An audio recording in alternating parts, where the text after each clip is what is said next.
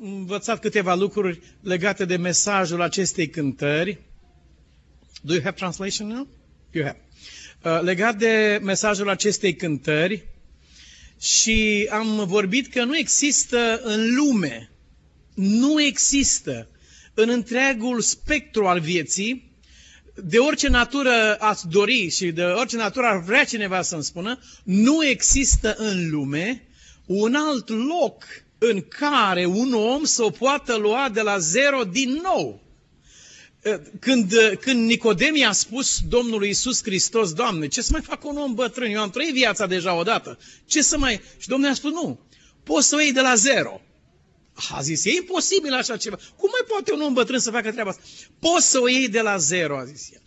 Duhul Sfânt te va ajuta, te vei naște din nou și va fi ca și când ai luat-o de la zero. Acum, dacă această istorie și experiență există numai în domeniul credinței, dacă acest lucru este posibil numai prin sângele care a fost vărsat pentru noi și datorită acestui preț, se pune întrebarea tulburătoare, de ce totuși omul refuză așa ceva? Cei mai mulți s-au refuzat și vor continua să refuze. Din două motive. Unu, pentru că le place cum trăiesc și nu simt nevoia de o schimbare. Încă nu au obosit de viața lor, încă nu li s-a scârbit de păcat, încă nu le-a ieșit pe nări, cum zice în Biblie. Încă nu. Și al doilea lucru, refuză aceasta pentru că a te naște din nou presupune o schimbare. N-ar mai, a te naște din nou înseamnă să nu mai mergi pe același drum, să-i dai lui Dumnezeu șansa să te conducă pe un alt drum. Ori problema este că un om ar vrea să se întâmple așa ceva dacă ar putea continua modul lui de viață. Zice Pavel, am vrea să ne îmbrăcăm cu omul cel nou, dar peste ăsta vechi, dacă se poate cumva. Asta nu se poate. Asta nu se poate. E, a fost o, o mică, uh, un mic comentariu asupra cântării pe care am cântat-o. Aș dori să revenim în cadrul temei noastre de astăzi dimineață din seria Mardoheu la poartă. Și în cadrul acestei serii am avut predica Vasti între da și nu. Aș dori să revenim în acest punct și să continuăm studiul. Timpul nu ne-a ajuns azi dimineață. Era o altă temă programată pentru după amiaza aceasta, dar vorba lui Vale o să o prezint și eu când o să am ocazia viitoare. Da, atunci, atunci o voi prezenta. Ceea ce am învățat și învățăm din exemplul acestei regine distinse este că ea a știut să stea în picioare în, uh, pentru ceea ce a considerat că este drept și adevărat. S-ar putea să fiu greșit într-o privință și mai mult ca sigur, în cele mai multe aspecte ale vieții mele sunt greșit. Pentru că Pavel spune, cunosc în parte și prorocesc în parte. Dar voi sta pentru lumina care o am astăzi, pentru ceea ce cunosc astăzi, voi fi credincios la ceea ce mi-a fost dat astăzi. Mâine voi primi mai multă lumină, voi fi credincios luminii acelea. Pastorul Robinson a spus uh, celor care au plecat cu Mayflower și Speedwell, primele două corăbii care au traversat și care au adus aici imigranți în America. Le-a vorbit într-o noapte când ei s-au depărtat de țărm și s-a rugat pentru ei și le-a spus așa, să nu mă urmați pe mine mai mult decât am urmat eu pe Hristos. Dacă n-ați văzut în viața mea ceva în care eu am urmat pe Hristos, nu urmați exemplul acela. Nu e bun, a zis el. Și al doilea mesaj pe care el le-a spus, l-a prezentat, a fost acesta. Dacă Dumnezeu o să vă dea mai multă lumină, să nu cumva să vă împotriviți, a zis el. Fiți la fel de binevoitori să acceptați lumina, cea nouă pe care vă va da El, cum ați fost binevoitori să mă ascultați pe mine cât ați fost aici. Fiți la fel de dispuși.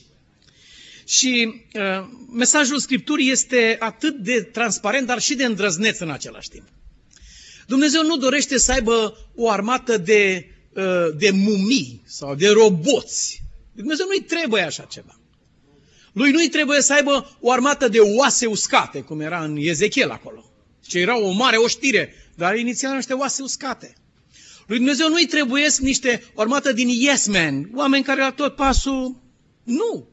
El dorește oameni care să gândească, să stea pe picioarele lor pentru ceea ce gândesc, să ia hotărâri, să facă alegeri, să-și spună cuvântul. Indiferent care este prețul, el astfel de oameni dorește și oameni ca aceștia, cu ajutorul lui Dumnezeu, vor sta în picioare în controversa finală dintre bine și rău. Când președintele Jimmy Carter a fost uh, instalat ca președinte aici în America, bineînțeles că i s-a oferit cupa cu șampanie, ca oricărui alt președinte din istoria Americii. Și era împreună cu Rosalind, cu soția lui, și a spus public, no, thank you. Uh, pe da, adică ocupă cu șampanie, nu? Orice președinte al Americii. Stăm în fața națiunii, nu? Asta este un gest uh, care toți președinții l-au făcut și, și what? Și, și Carter a spus nu. Domnule președinte, dar este o chestie de ocazie numai. O dată în viață se întâmplă. Ce dumneavoastră beți toată ziua, bună ziua? O dată, eh, ocupăm. Da, dar a spus el, vor fi 100 de milioane de tineri care vor vedea această emisiune pe CNN, pe toate meridianele Pământului și mesajul pe care l-aș trimite eu lor este că la anumite ocazii se poate bea totuși, no problems. Iar de acolo, diavolul îi va prinde cu cârligul lui și îi va duce acolo unde nu vor vrea să meargă. Și Carter a spus nu acestui gest pe care toți președinții l-au făcut. Un om credincios care a zis nu vreau să trimit un mesaj greșit în lume. Vaste a fost judecată de către miniștri și de diplomați de toți ca fiind o femeie rebelă. Și într-adevăr, trebuie să recunoaștem că atitudinea ei a fost o insubordonare civilă. Pentru că Xerxes n-a chemat-o ca uh, soție, ci a trimis garda de corp să o aducă acolo. Dacă se ducea el și spunea my dear sau honey sau my wife sau ceva, era diferit, dar el a trimis garda de corp, aceasta era, o, uh, ea era tratată ca un cetățean al Imperiului. Era uh, în postura aceasta. Și uh, filozofii vremii și numiți înțelepți ai vremii erau atât de orbi încât n-au reușit să discearnă în ceea ce femeia aceasta a făcut, că nu numai că nu era niciun pericol pentru că ei au spus aici în versetul 17, în capitolul 1, fapta împărătesei de a refuza chemarea împăratului și de a-i spune nu împăratului când a zis ă, beat fiind vino încoace, ă, fapta ei, au spus ei, va ajunge la cunoștința tuturor femeilor și le va face să-și nesocotească bărbații. Wrong! Fapta ei urma să ajungă la cunoștința tuturor femeilor din Imperiu și urma să le facă pe toate acestea să fie cetățeni demn de onoare și de încredere a Imperiului. Ar fi câștigat un milion de femei care ar fi știut să stea pentru ceea ce e drept și adevărat. Și Biblia spune că femeile aducătoare de vești bune, cum scrie acolo în Biblie? Cine știe? Sunt o mare oștire. Femeile aducătoare de vești bune sunt o mare oștire. Exemplul ei ar fi mers într-adevăr în tot imperiul, dar n-ar fi corupt pe nimeni. Din potrivă, ar fi ajutat toate aceste mame pentru care s-a plâns Napoleon și a spus ne trebuie mame care să știe să-și educe copiii, să aibă principii. Asta este ceea ce trebuie cel mai mult și ați observat în Biblie peste tot uh, cum Dumnezeu înalță rolul mamei și nu spune în dreptul niciunui împărat. Rar de tot spune cine era tatăl lui, dar spune peste tot cine era mama lui. Imperiul ar fi avut un exemplu nemaipomenit în ceea ce Vasti a făcut, dacă a fost înțeles lucrul acesta. Dar a fost atât de greșit înțeles. Așa cum a fost și cu martirii, așa cum a fost și cu prorocii, așa cum a fost cu însuși Domnul. După ce a fost prea târziu, au înțeles și ei mesajul. Scrie versetul 1 uh, din capitolul 2 că Ahasveros s-a gândit la Vasti după aceea. S-a gândit la ce făcuse ea și la hotărârea luată cu privire la ea. S-a gândit la treaba aceasta. Acum, ce drept că toată lumea se gândește, dar românul în speță are o boală serioasă a lui. Care e boala românului? El lui vine mintea întotdeauna dar se numește mintea de pe urma românului. o, dacă ar veni mintea asta la timp. Cuvântul lui Dumnezeu recomandă să nu facem nimic niciodată sub imperiul beției, fie că e beție de nerv, de mânie, de orice altceva. Nu, stai puțin, te-ai îmbătat, te-ai îmbătat. Așteaptă, așteaptă. Așteaptă până trece furia aceasta teribilă din om, așteaptă până ești cam... Lincoln scria niște scrisori cu trăznete și fulgere, împotriva uneia și altuia. Dar fiecare scrisoare trebuia să fie cured, zicea el, să fie uh, procesată, 48 de ore, o punea într-un sertar acolo și dacă după 48 de ore încă mai dorea să o trimite, o trimitea, dar au rămas acolo scrise și nu le-a mai trimis niciodată, pentru că după ce a trecut furia aceea și beția aceea, un om gândește cu altă minte. Este extrem de riscant să iei decizii sub imperiul furiei acesteia. Am vizitat un, uh, un om foarte suspus aici în Statele Unite și am avut o vizită scurtă, 30 de minute mi s-a acordat, am fost acolo, am stat de vorbă și uh, m-a întrebat dacă servesc un whisky sau ceva când am mers acolo. Și i-am spus, no, thank you, nu, mulțumesc. Și a zis, zice, sunteți la volan? Eu nu eram cu mașina. Zice, sunteți la volan? Și zic, da. Da, zice, ați venit cu avionul, cum... Uh, și zic, nu, totuși sunt la volan, chiar dacă am venit cu avionul. Sunt la volan. Cum, cum, se, fac, cum se face că ești la... Da, zic, sunt la volanul vieții mele, zic. E mai important decât să fiu la volanul mașinii. Mașina am smashed, ce să facem? Sorry for the insurance. Îmi pare rău pentru insuranță dacă am lovit-o. Dar dacă, dacă sunt la volanul vieții mele, este o responsabilitate mult mai mare și am spus, domnule, mulțumesc, nu servesc. El s-a gândit la ce a făcut. Și a dat seama că femeia pe care el a considerat-o o rebelă, o împotrivitoare, o sfidătoare, pe cineva care și-a asumat un risc nebun, spunând nu acestui om, femeia aceea nu era ce i s-a părut lui că a, că a fost. Am avut acest trist privilegiu să merg la foarte multe uh, funerals în viața mea. S-au adunat foarte multe. Și ce cuvinte am auzit eu pe la soți în speță, în dreptul soțiilor care nu mai erau.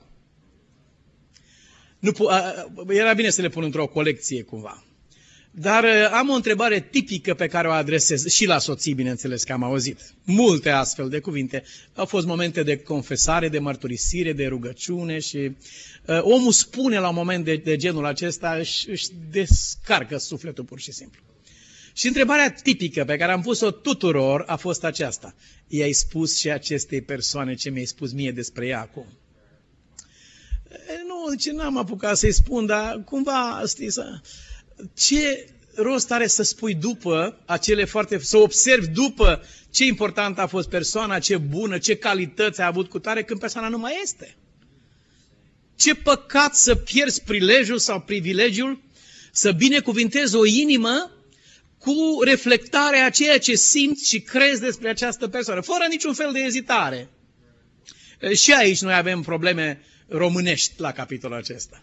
Avem probleme românești, ni se pare că asta ar fi slăbiciune, avem tot felul de trăznăi. Dar Domnul are un loc și pentru români în ceruri. Și îi mulțumim din toată inima pentru treaba aceasta. Și Domnul vorbește cu românii pe românește, și cu spaniolii pe spaniolă, și cu englezii pe engleză. Dumnezeu știe limbile acestei lumi, cum să se adreseze. El nu, nu dorește și nu așteaptă din partea noastră ceea ce ezuiții au proclamat, și anume o supunere de cadavru. Dumnezeu nu așteaptă așa ceva, El nu are nevoie de cadavre. Nu. Dumnezeu nu este un Dumnezeu al celor morți, a spus Isus. Ci este un Dumnezeu al celor vii.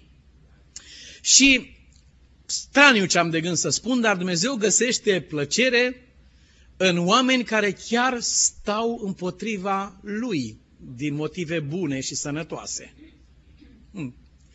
Uh, poate nu e bine zis să stea împotriva lui Dumnezeu, dar cumva împotriva planurilor lui.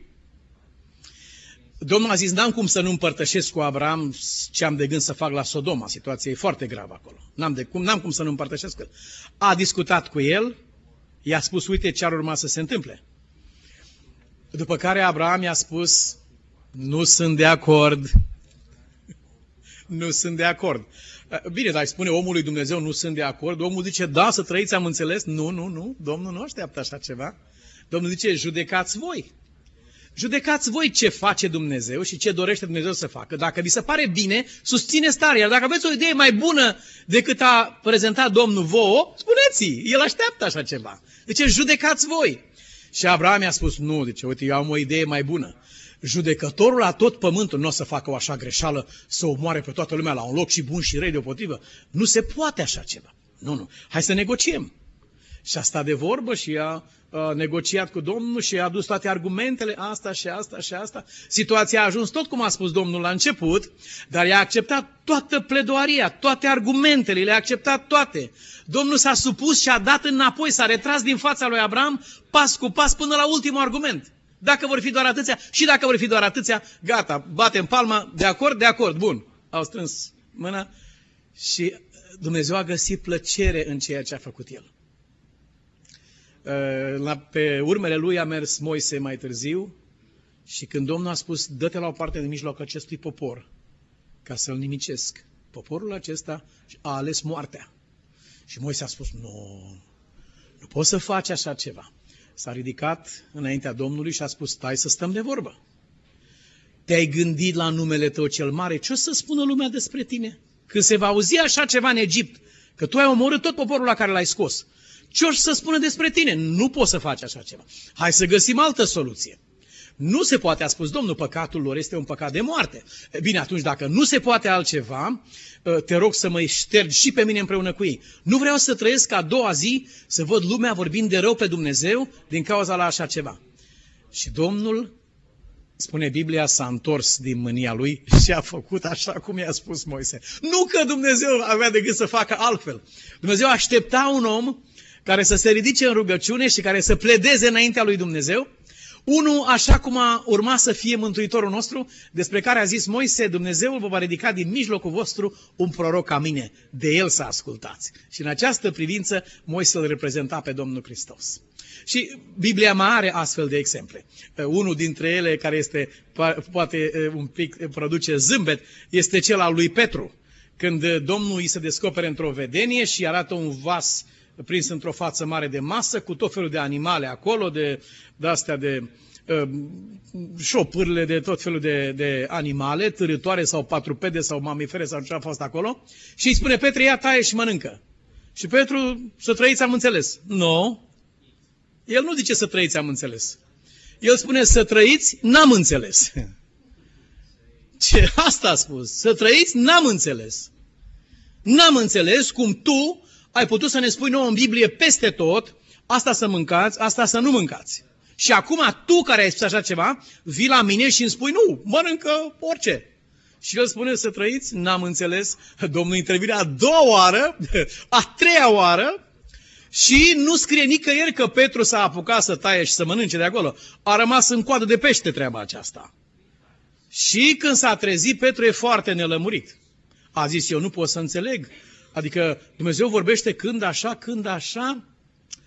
Și zice, pe când nu știam ce să cred despre treaba asta, deodată au apărut oamenii ăștia la poartă și au spus, vino la Cornelius și atunci, explic el lui Cornelius, zice, atunci am înțeles vedenia, Dumnezeu mi-a arătat să nu numesc pe niciun om curat sau uh, spurcat sau necurat, pe niciun om. A, deci nu era vorba de măgar sau de porci sau de câini, de acolo, de, de, de ceea ce, sau de, de șerpi sau de pisici sau ce mai mănâncă lumea aceasta. Nu despre asta era vorba, ci era vorba despre neamuri pe care el le considera spurcate și necurate și Domnul i-a spus, nu, no, aici nu este bine. A înțeles vedenia. Dar el nu i-a spus Domnului, da, dacă tu zici așa fac. Nu, dacă zici nu fac așa să. Nu. Dumnezeu nu așteaptă de la noi o ascultare de cadavru, ci așteaptă de la noi minți care să lucreze, care să aleagă, care să hotărască să exploreze tot felul de posibilități. Dumnezeu nu și-a propus să ne conducă până prin telecomandă, niciodată. Niciodată. Niciun om, dacă Dumnezeu nu face aceasta, Dumnezeu nu se face pe sine conștiință pentru nimeni, dacă Dumnezeu nu face acest lucru, cine este omul atunci să se facă el conștiință pentru altul? E, e cumplit în momentul în care un om se face pe sine conștiință pentru altul sau un om acceptă ca altul să fie conștiință pentru el. E cumplit. Știți, în, în procesul de la Nuremberg, când Göring a vorbit, a fost întrebat, cum ai putut să contribui la, la anihilarea a milioane de oameni? Nu ai conștiință! Și el a spus, conștiința mea este Führerul. Hitler este conștiința mea. Uitați ce produce uh, trădarea aceasta a conștiinței. Dumnezeu ne-a dat o conștiință? Este glasul lui Dumnezeu un om? Este pusă și în mine și în sălbaticul cel mai înapoiat din junglă. Și el are conștiință în forma în care o are el acolo și eu în forma în care o am eu aici. Fiecare vom sta înaintea lui Dumnezeu în raport cu glasul lui care ne-a vorbit prin conștiință, care fie ne-a încuvințat și ne-a încurajat să mergem într-o direcție, fie ne-a descurajat. Și ne-a confruntat cu cuvântul lui Dumnezeu și ne-a spus, uite ce vrei să faci nu este bine, aici scrie altfel, sau ce vrei să faci este bine, mergi înainte. Dumnezeu așteaptă din partea noastră gândire și inițiativă și contribuție și luptă personală și implicare. Bine, David într-o zi cu o vorbă înaintea Domnului. Doamne, știi ceva? Ei, tu ești homeless. Uite, eu am casă și tu ești homeless. Tu stai într-un cort de pânze și eu stau într-o casă atât de luxoasă. Nu se poate așa ceva. Am de gând să-ți fac o casă. Și Domnul îi zice, ți-am cerut eu așa ceva sau am spus eu cuiva fă treaba aceasta? Dar zice, pentru că te-ai gândit la așa ceva, asta arată că era ce simțea el pentru Dumnezeu. Pentru că te-ai gândit la așa ceva și eu mă gândesc la tine. Am avut un vis când eram mic. Eram foarte mic, cred că am avut 5 ani, dar visul mi este foarte limpede și astăzi, după ce au trecut peste 46 de ani. Îmi este la fel de limpede. Eu l-am povestit mamei imediat. Uh, mama era atunci cercetată de Dumnezeu și chemată la credință. Dar ea se frământa uh, de frica tatălui meu. Ea știa ce trebuie să facă. Dar tatăl meu era un om care era și alcoolic și violent. Și mama era înspăimântată cu șapte copii în condițiile în care era să se confrunte cu acest om neînduplecat, cum era tatăl meu. Și atunci eu îi povestesc, copil fiind, mamă să vezi ce am visat.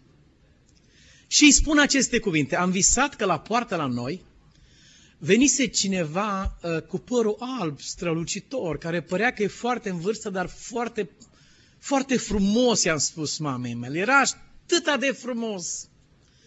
Și el ne-a întrebat și m-a întrebat pe mine. Eu m-am dus la poartă la el și am vorbit cu el și mi-a spus că ar vrea să locuiască aici la noi. Și eu am venit la tine, mamă, și ți-am zis, mamă, hai să-l luăm la noi. Și tu ai spus, nu, că ne aduce necazuri în casă, nu-l vom lua la noi în casă. Și eu am fugit la poartă înapoi la el și i-am spus, mama nu vrea să vii pentru că spune că tu ai să ne faci necazuri în casă, dar vină că te primesc eu, i-am spus. Mergi cu mine într-un loc în spate unde nu ne vede nimeni și acolo eu o să pregătesc un loc pentru tine. Vii cu mine. I-am spus mamei mele aceste cuvinte. Au mai trecut 12 ani de atunci, de la visul acesta, și când eu aveam 17 ani și când mama mea avea 34 de ani, atunci împreună am venit la credință. S-a împlinit visul acesta și cu mine și cu mama. Dar a fost clar și transparent. Dumnezeu așteaptă din partea noastră o inițiativă, un răspuns personal, gândit. Doamne, uite ce simt față de tine. Așteaptă ca noi să-i spunem atunci când uh, găsim de bine un lucru sau când nu găsim. Așteaptă să luptăm în rugăciune cu el. Iacov s-a luptat toată noaptea în rugăciune cu Dumnezeu pentru că a vrut să abată cursul evenimentelor. Evenimentele așa erau. Vom întâlni în cartea Esterei cum uh, Mardoheu și tot poporul luptă cu Dumnezeu în rugăciune și în post, fiindcă ei vor să abată istoria și au abătut istoria. Așa s-a întâmplat. Fiindcă citeam într-o carte, cel mai puternic om de pe pământ este omul care are influența asupra inimii lui Dumnezeu. Acolo se, se hotărăște totul. Acolo se lucrează totul. Și ea a stat în picioare și a răspuns lui Dumnezeu în cuvinte extraordinar de clare. A răspuns împăratului, a răspuns oamenilor, a răspuns în fața istoriei și în fața imperiului. Nu! Și n-a dat niciun fel de altă explicație. A, de, a dovedit că era un cetățean ascultător și de Dumnezeu și de legea Imperiului. Nu este de mirare că în fața oamenilor noi vom apare de multe ori într-o postură care nu ne aparține. Nu e de mirare aceasta un proverb englezesc zice, ascultă la gaura chei la vecinul tău și ai să auzi vești despre tine. tu nu le știi, dar sunt vești, sunt noi, sunt noutăți despre tine astea. Și eu am avut și mai am ocazia să ascult multe noutăți despre mine. Mă și mir. De multe ori am aflat că am murit, de multe ori am aflat tot felul de povești. Am aflat extraordinare uh, opere de genul acesta.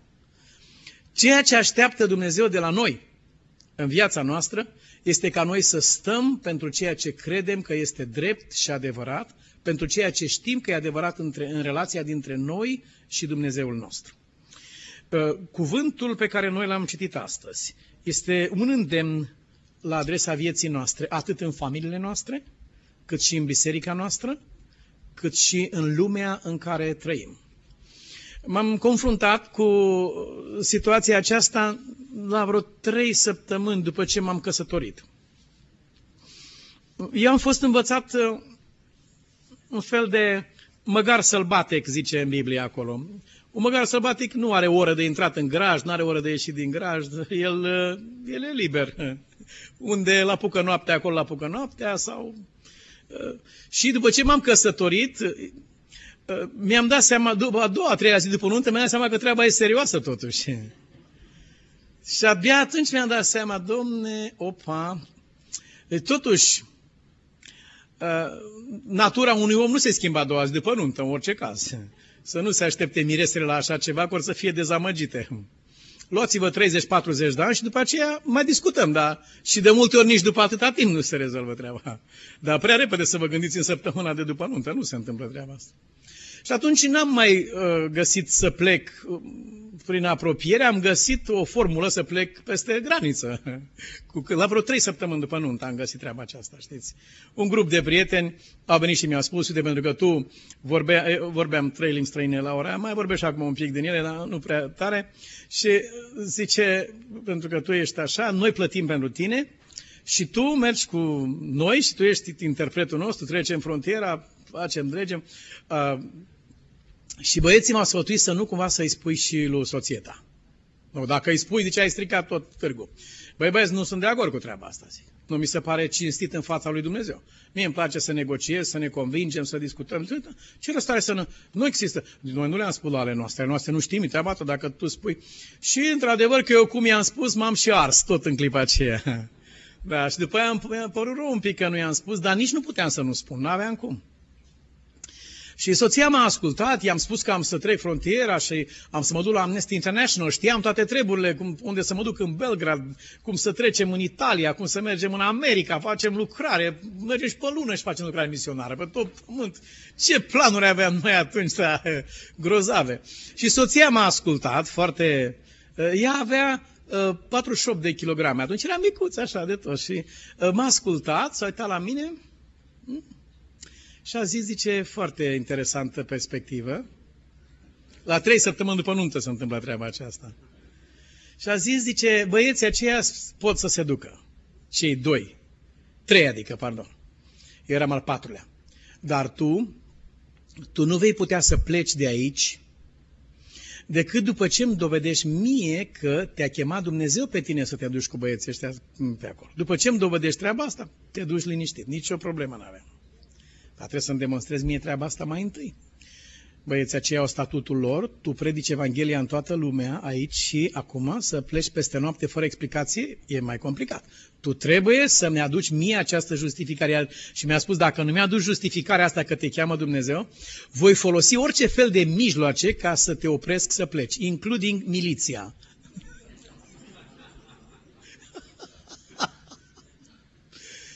Când am auzit așa ceva, am zis să știi că chiar e serioasă treaba asta cu căsătoria. E, e problemă foarte... E rea de tot. Dacă aș fi auzit eu o predică asta înainte de căsătorie, să fie Da, acum ce să mai îmi folosească? Ce să mă mai fac acum după, după ce treaba era făcută? M-am făcut pe supăratul. Ea nu supărea, nu era tristă deloc că eu făceam pe supărat. Tot am zis că poate s-o supăra și ea și o zice, hai mă să ne înțelegem. Sau, de unde? Nimic. Deci m-am tot chinuit și acum ea a spus, ți-am cerut ceva rău? Ți-am spus să-mi dovedești că te cheamă Dumnezeu. Tu nu ai voie să faci nicio mișcare fără să ai chemare de la Dumnezeu. Și până la urmă n-am avut cu ce să demonstrez. M-am dus la băieți și am zis, băi băieți, uite, nu mai pot să merg, că soția nu mă lasă. Băi, că ești prost, zic așa e, sunt prost, dar n-am ce să facă. Da. Am rămas, am rămas liniștit și prost acasă, ce era să facă? Acum ei, uh, ei au ajuns într-adevăr la Belgrad. Eh, în ziua când am auzit că au ajuns, am venit acasă, n-am schimbat o vorbă. Nimic. Am supărat la maxim, supărat. Soția lucra totul normal, nu? Ea era foarte convinsă că lucrul pe care mi l-a cerut ea mie e bun și drept. Și ea mi-a spus direct acest lucru. E, nu după multe zile mă întâlnesc cu soțiile prietenilor mei, care plecaseră deja, fericiții mei prieteni pe care îi visam în culmea fericirii ajungi dincolo. Da. Soțiile lor zice, n-ai auzit? Nu. I-a dat înapoi pe toți trei. Aoleu, mi-a înghețat inima mea. Deci nu numai atât, o să-i aduc aici în orașul nostru și vor fi judecați în public. Aoleu, Doamne, cum să fac? M-am dus acasă și acum, știți, e, e așa de grea crusta asta a mândriei până o sparge omul, Doamne, ce se chinuie. Mai rău ca puiul să iasă din ou, ai văzut că ciocăne, cioc, cioc, cioc, cioc. Până sparge chestia asta, e, e greu de tot. Cum să fac eu acum să-i spun eu ei că într-adevăr am fost prost și ea a fost bună? Cum să fac să, să-i spun treaba asta? M-am dus acasă și nu, încă nu, încă mai mă învârteam, dar ea odată să uită la mine și zice, ce mai fac băieții ce mai fac... Uh... și atunci n-am mai avut ce face. Nu mi-aduc aminte dacă nu cumva am căzut în genunchi și am mulțumit, am plâns, nu mai mi-aduc aminte ce a fost. Și am zis, mamă, trebuie să mergem la tribunal împreună să-i asistăm la procesul băieților noștri. Și am mers la tribunal împreună, a fost lumea de pe lume chemată acolo. Și vreau să vă spun că la tribunal nu s-a discutat de faptul că regimul comunist sclavagizase țara și erau cei care trebuiau târâți în tribunal pentru faptul că a legat în lanțul omenirea și nu i-a lăsat liber să plece unde vor oamenii. Ei trebuiau să fie duși în tribunal. Dar ei n-au vorbit nimic despre acest lucru acolo. În schimb, au vorbit non-stop de faptul că acești tineri sunt adventiști. Uh, nu mai pot să, nu vreau să redau cuvintele acelea de acolo, dar vreau să spun că uh, mi s-a înfipt cuțitul în inimă de fiecare dată pentru numele lui Dumnezeu care era batjocorit în chip barbar, bazat pe acești tineri. Și mă gândeam la viața mea, cum aș fi putut supraviețui un astfel, unui astfel de eveniment. Vă mărturisesc, sunt lucid, nu sunt supărat, nici speriat în acest moment când vă spun aceste lucruri, Vă mărturisesc, nu cred că aș fi putut să trec o supărare mai mare ca aceasta pe viața mea ca să văd numele lui Dumnezeu batjocorit în halul acesta. Nu, nu, nu cred că aș fi supraviețuit acestei supărări teribile. Iubiți frați, Dumnezeu dorește ca uh, prezența noastră în această lume să nu fie ca unor necuvântătoare care se hrănesc, se mulțesc și pierd. Nu. El dorește ca prezența noastră în această lume să fie a unor oameni care știu ce fac și știu pentru ce stau. Un soț are o nevoie de o soție lângă el care să știe să stea în picioare pentru ceea ce este drept și să-i spună foarte hotărât. O soție are nevoie de un soț care să-i spună aceste lucruri. Asta înseamnă familie. Asta înseamnă un ajutor potrivit. Învățarăm astăzi treburile acestea. Mi-a părut rău că la grupul la noi a fost extra de frumos și mă gândesc că ar fi bine să fi fost peste tot așa. Dar poate, poate vom avea o serie de studii uh, legate de familie în timpul săptămânii. Trebuie să ne consultăm de, pe tema aceasta. Aceasta este ceea ce dorește Dumnezeu. Iar în societatea în care suntem, acolo unde suntem cunoscuți și vorbiți de rău sau cunoscuți așa cum nu suntem, Dumnezeu ne-a dat calea și felul de viață pe care să-l avem și care să întâmpine criza aceasta. Creștinii vor fi urmăriți, uh, condamnați și executați, unii dintre ei, bazat nu pe realități, ci bazat pe uh, concepția sau pe, pe ideea poporului despre acești oameni. Până, până astăzi, uh, peste tot am întâlnit în România tot felul de idei stranii cu privire la credință. Uh, zvonuri răspândite nu fără un plan anume de diavolul. Eram într-un tren și domnul colonel din fața mea îmi spune Oh, deci dumneata ești la ăștia care sting luminile, domne, noapte acolo am auzit că i-a tăiat colțul fuste unul și când col era de la mama lui și să vezi și cu tare. Deci dumneata ești la ăștia. Colonel era dânsul. Colonel era. Era să zic ce fel de colonel era, dar citim acum textul imediat și zice, dumneata ești de la ăștia care sting luminile. Zic, domnul colonel, dumneavoastră știți foarte bine că așa ceva nu există. Și zis, de unde știi dumneavoastră treaba asta? Păi știți de unde știu? Dacă știați că există așa ceva, dumneavoastră de mult erați membru acolo, vă spun eu. V-ați fi dus de mult acolo dumneavoastră dacă știați că există așa ceva. Dar pentru că știți că nu există, de-aia n-ați venit acolo la credință. Ia să apară o credință din asta cu clap luminile, să vezi cum sunteți dumneavoastră acolo, imediat o să fiți acolo. Și lumea din compartiment, domne, bine ai zis, domne, mi-a mers la inimă, bravo, domne, a zis. Da, domnul colonel coborâse la Ploiești, mă scuzați cei din Ploiești acum care... Asta a fost situația. Da. Dar uh, aș vrea să citim împreună ceea ce Apostolul Petru spune în întâia sa epistolă, la capitolul 2 și de aici versetele 13 uh, la 19. Apostolul ne vorbește în locul acesta despre poziția pe care noi trebuie să o avem în această lume și care să, să prevină, să prevină imaginea distorsionată, intenționat distorsionată acestei lumi cu privire la poporul lui Dumnezeu. Ne-a spus Mântuitorul, ori să vorbească multe lucruri rele și neadevărate despre voi. Să știți acest lucru. Nu vă neliniștiți, nu vă supărați, nu vă mâniați, bucurați-vă că ei spun așa ceva care nu e adevărat. Așa a vorbit și de Domnul, așa a vorbit și de proroci, așa vor vorbi și de voi. Și dacă s-au făcut aceste lucruri copacului verde, ce îi se va face celui uscat, a zis Domnul Hristos. Eh, dar Petru ne spune aici foarte frumos ce, ceea ce eh, găsim scris aici în versetele 13, mai departe, până la 19. Fiți supuși oricărei stăpâniri omenești pentru Domnul. Nu pentru că meritau ei, pentru Domnul. Atât împăratului ca înalt stăpânitor, cât și dregătorilor, ca unii care sunt trimiși de el să pedepsească pe făcătorii de rele și să laude pe cei ce fac binele. Adică el le trimitea această epistolă dregătorilor, nu pentru că ei făceau așa, ci ca să știe ce ar fi trebuit să facă. Aceasta e menirea unui ministru, unui diplomat, unui ambasador, unui guvernator. Aceasta e menirea lui înaintea lui Dumnezeu. Să pedepsească răul și să încurajeze binele. Să zică nu răului, să spună da binelui. Dar scrie Petru mai departe că voia lui Dumnezeu este ca făcând voia cui? Voia lui Dumnezeu este ca, făcând ce este bine, să astupați gura oamenilor neștiutori și proști.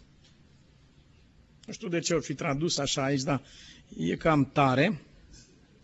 E cam tare traducerea asta, dar la unii frați le, foarte, le place foarte mult traducerea asta. Și Domnul spune că drumul și calea pe care noi putem să răspundem dezinformării maselor cu privire la poporul lui Dumnezeu pentru că, nu uitați, poporul lui Dumnezeu va fi considerat ca Mardoheu la poartă. Va fi considerat un dușman al păcii. Va fi considerat cauza tuturor cataclismelor din natură. Asupra lor vor fi puse aceste lucruri. Va fi considerat vinovat pentru dezastrul economic din lume. Tot ce este rău în această lume o să fie pus asupra poporului lui Dumnezeu. Vor fi considerați ca uh, niște călcători de lege, într-un stat unde, de fapt, ei sunt cetățenii numărul unu. Cei mai respectoși și cei mai respectabili cetățeni sunt adevărații copii ai lui Dumnezeu, pe care orice șef de stat ar trebui să se rezeme dacă vrea să aibă în jurul lui oameni de care se poate depinde cu adevărat. Dar Petru spune, este voia lui Dumnezeu să astupați gura acestor oameni. Și nu știu cum, dar vă încredințez de faptul că Dumnezeu va da ocazie unuia sau altuia să poată intra într-o anumită experiență care să fie pe prima pagină a unui ziar, care să fie la CNN, la știri, la prima linie. Nu știu pe ce cale va ajuta Dumnezeu, dar știu că așa ceva s-a întâmplat în Cartea Esterei. De la ceea ce vorbeau ei despre poporul acesta, până când s-a auzit, stați puțin, păi poporul acesta este cel care a salvat capul împăratului. Dacă nu erau aceștia, împăratul ar fi fost executat la ora aceasta. Atunci s-a schimbat totul și a văzut că nu erau aceștia nelegiuiții pe care îi pictase Haman. Atât înaintea împăratului cât și înaintea poporului. Vom ajunge la aceste lucruri. Dar vreau să spun și să subliniez în acest cuvânt, nu uitați, frați iubiți, că aceasta e calea pe care Dumnezeu a lăsat-o. Făcând ce este bine, să astupați gura acestor două categorii de cetățeni menționate aici, nu mai vreau să, să le enumăr din nou. Pentru că pe aceste două canale, cei două categorii care au fost menționate în textul acesta, pe aceste două canale, satana își răspândește minciunile lui până departe. Iubiți frați, aș dori să ne oprim aici cu studiul nostru astăzi și să învățăm de la Domnul să stăm pentru ceea ce este drept și adevărat. Lucru care nu se va face fără un preț. S-ar putea să mă coste proprietatea sau uh, profesia sau orice altceva, s-ar putea să mă coste prietenia și prieteniile și privilegiile, s-ar putea să mă coste sănătatea sau să mă coste viața. Nu știu. Domnul știe. Dar orice ar fi la mijloc, să ne rugăm lui Dumnezeu ca asemenea apostolilor să putem sta înaintea lumii întregi și să spunem, judecați voi dacă este drept să ascultăm de oameni mai mult decât de Dumnezeu. Cei care veți vizita Washingtonul, veți vedea acolo la monumentul războiului din Corea, pe soclul monumentului aceluia, sunt scrise aceste cuvinte. Freedom, it's not free. Dumnezeu să fie cu noi. Amin. Vă invit să ne ridicăm pentru rugăciune. Tată, îți mulțumim pentru îndurarea ta și pentru bunătatea ta și îți mulțumim pentru onoarea pe care ne-ai dat-o de a fi parte a armatei lui Dumnezeu, care se numește Dumnezeul oștirilor. Tată, este o cinste prea înaltă pentru noi ca într-o lume coruptă și condamnată să putem străluci ca niște lumini care să întoarcă pe mulți de la calea lor către Dumnezeu. Tată, nu putem să facem lucrul acesta prin puterile noastre, dar prin puterea Ta vom fi așezați pe stânca pe care nu putem să ajungem singuri. Și Tu, Doamne Iisuse, ai spus că vom fi o cetate așezată pe un munte, vom fi lumina lumii și vom fi sarea pământului. Fă ca viața noastră personală și viața micuței noastre adunări din locul acesta să poată fi o astfel de putere spre bine în această lume și o stabilă puternică în calea răului. Tată, suntem puțini și slabi, dar Cel ce este cu noi este puternic și este atot puternic. Cel ce este cu noi e mai puternic decât cel ce este în lume. De aceea, bazați pe încrederea aceasta în ceea ce Tu ne-ai spus, ne închinăm, Tată, îți mulțumim, te binecuvântăm și te slăvim prin Domnul Isus și Duhul Sfânt. Amin.